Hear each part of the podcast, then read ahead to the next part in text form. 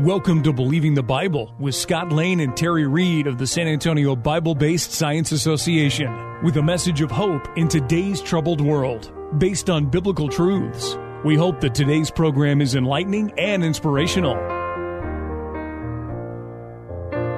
Welcome to Believing the Bible. This is Scott Lane with Terry Reed, Dr. Carl Williams, our special guest, Dr. Daniel Harris, and our producer, Ed Salzwell, all directors at the San Antonio Bible Based Science Association. We are here to reassure you can believe the Bible from the very first verse. Today, we're going to take up a topic that is very different on any Bible program. We're going to talk about UFOs. Now, this is a topic that has been talked about within creationist circles now for a number of years, but I used to be absolutely terrified of it. I was terrified of it because I didn't want us to look in any way like we were UFO nuts with aluminum on our head to protect ourselves and all of this kind of stuff. But the work of Gary Bates, and now that you're going to hear of what Dr. Harris has done, has brought this into a very different context. And for today's program, Carl, you lead off with this. It's been a very interesting topic that I was fascinated with as a child. I read various books on UFOs and their possible origins, and some of them have been proven to be aliens and Area 13 and all these sort of things that have come up over the years. And of course, Roswell figures very large in this scenario of UFOs. And, and of course, the United States government inadvertently added to the UFO mystery because they indeed were hiding something, but they weren't hiding little green men. They were hiding a secret that they didn't want the world, especially didn't want the USSR to know about at the time. Yes. But it came across to the American people and to the world in general that the government was obviously hiding something. Was that stealth technology? It was stealth technology Yeah. at the time. Today it would be laughable, but you know at that point that was considered high-end technology to watch for potential attacks from the USSR. And so the government disavowed any knowledge of anything that happened at Roswell, and therefore it was thought to be a major cover-up, which it was, but it wasn't a cover-up of Little Green Men. so all these the books that I read, and also you know guys like Garrett Gods, Von Däniken. you know, Van Däniken, those sort of things really fascinated. As a young man, I thought we were being visited from other planets and uh, that, you know, all this stuff made sense. You know, how could the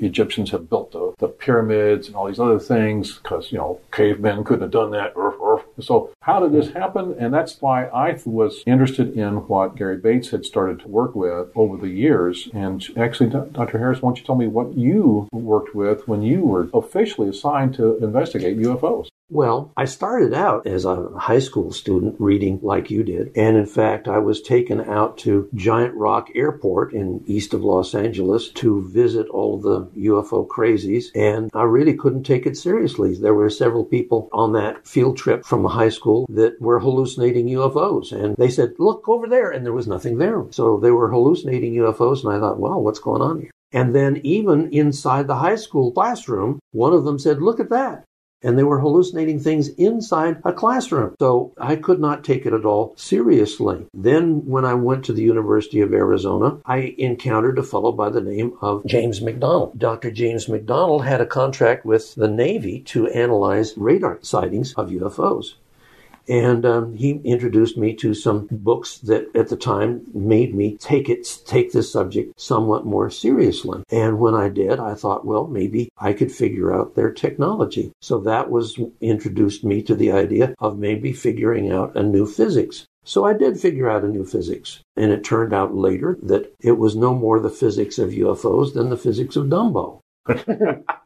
Dumbo flies in the cartoons, but you don't need a physics for that. And because UFOs are illusions and delusions and hallucinated by people, you don't need a physics for that either. But I thought you did, and I spent some years developing this physics, and turns out it was a useful physics for other purposes, such as undoing the Big Bang, which I did near the same period of time. I was an investigator for an organization called APRO, Aerial Phenomena Research Organization, and, and I investigated quite a number of UFO sightings. And in general, it turns out that they had re- rather ordinary explanations. One sighting turned out to be, I think it was Venus, right next to the two stars in Gemini. Castor and Pollux. And it appeared on the APRO magazine as two little disky things and, and one giant globe things. And that appeared on the cover of the magazine. It all turns out to be just plain nonsense. It, people are hallucinating. Dr. James McDonald took seriously a picture taken at Sedona, Arizona, what was called a streak, and it looked like a whole bunch of little flashes. Well, the fellow who took the photograph said that he was outside of his truck on the road to Sedona, and he took this picture, and they said that this streak, and McDonald, James McDonald, the great physicist, said this is a UFO that is taking off, and it took off with such great speed that it threw the whole frame in the time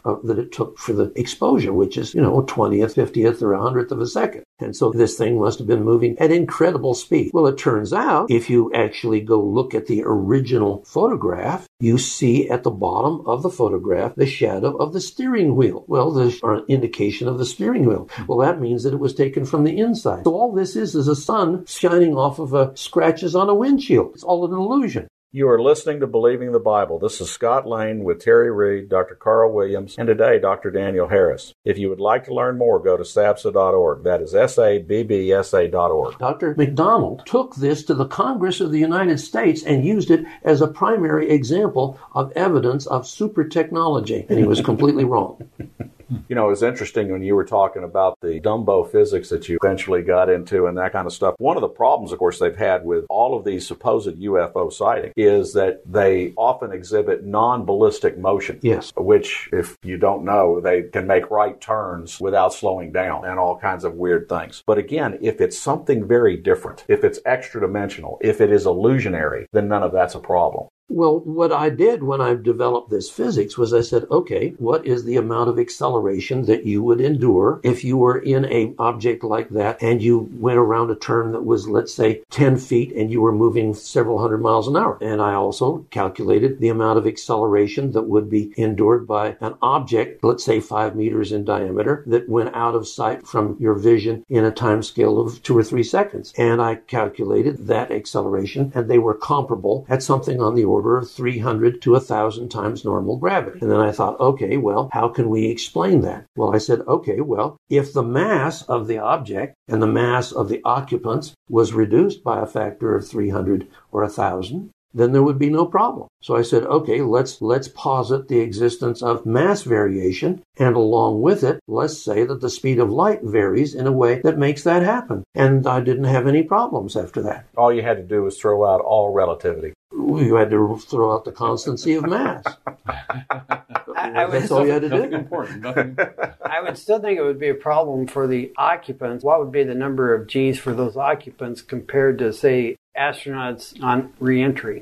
Astronauts on reentry experiencing only 5 to 10 Gs. This is 300 to 1,000 Gs. Now, the interesting thing about it was the thing that gave it credibility to me at the time was the fact that I calculated the density of ordinary aircraft. And the density of ordinary aircraft is on the order of 300 to 500 kilograms per cubic meter. That's the density of ordinary aircraft. And I said, okay, well, what if they, they are able to reduce their mass and become comparable to the mass of the air? What's the mass of air? The mass of air is 1.3 kilograms per cubic meter. What's the ratio of 1.3 divided into 300 to 500? It's again about 300. So that's a factor of 300. And the coincidence was what got me off into that area of science. Now, let's get back into what we really think this stuff is.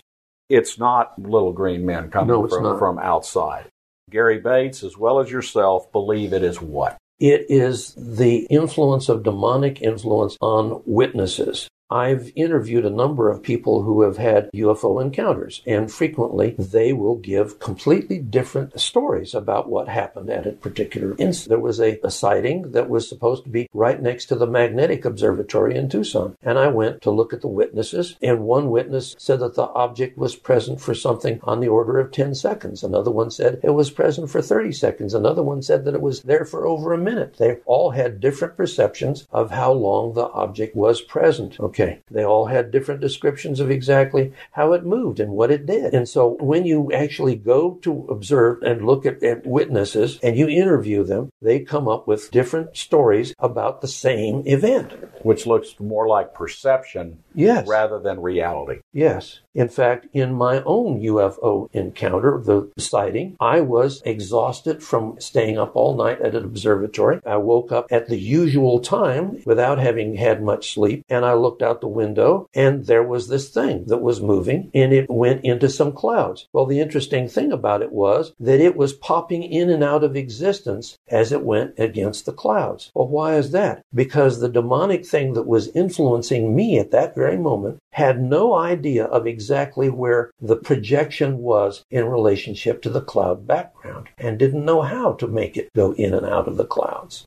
Information for creation events in our area are on our website's calendar page. For more information or to schedule a presentation, go to sabsa.org or call 210-599-7240. When you go to our website, you can click on a link to our newsletter. Our website has a link for contact information on which you can order our newsletter to be emailed to you or you can call us. Also go to whyshouldyoubelieve.com. That is Terry's website containing articles looking at current day issues from a biblical perspective. SABSA meets the second Tuesday of each month at 7 p.m. We are now meeting at Faith Lutheran Church just south of the corner of Jones Maltsberger and Thousand Oaks. There you will find biblical apologetics and creation science teaching found nowhere else in Bexar County, as well as the availability of books and videos on these important subjects. If you missed any part of this show, you can listen to the show anytime by going to the AM 630 KSLR, the Word in South Texas website. Click on KSLR Podcast, scroll down until you find Believing the Bible. Please join us again next Saturday for Believing the Bible. I'm Scott Lane, and for Terry Reed, Dr. Carl Williams, and Ed Salzwell, thanks for listening, and we hope you found today a reason to believe the Bible.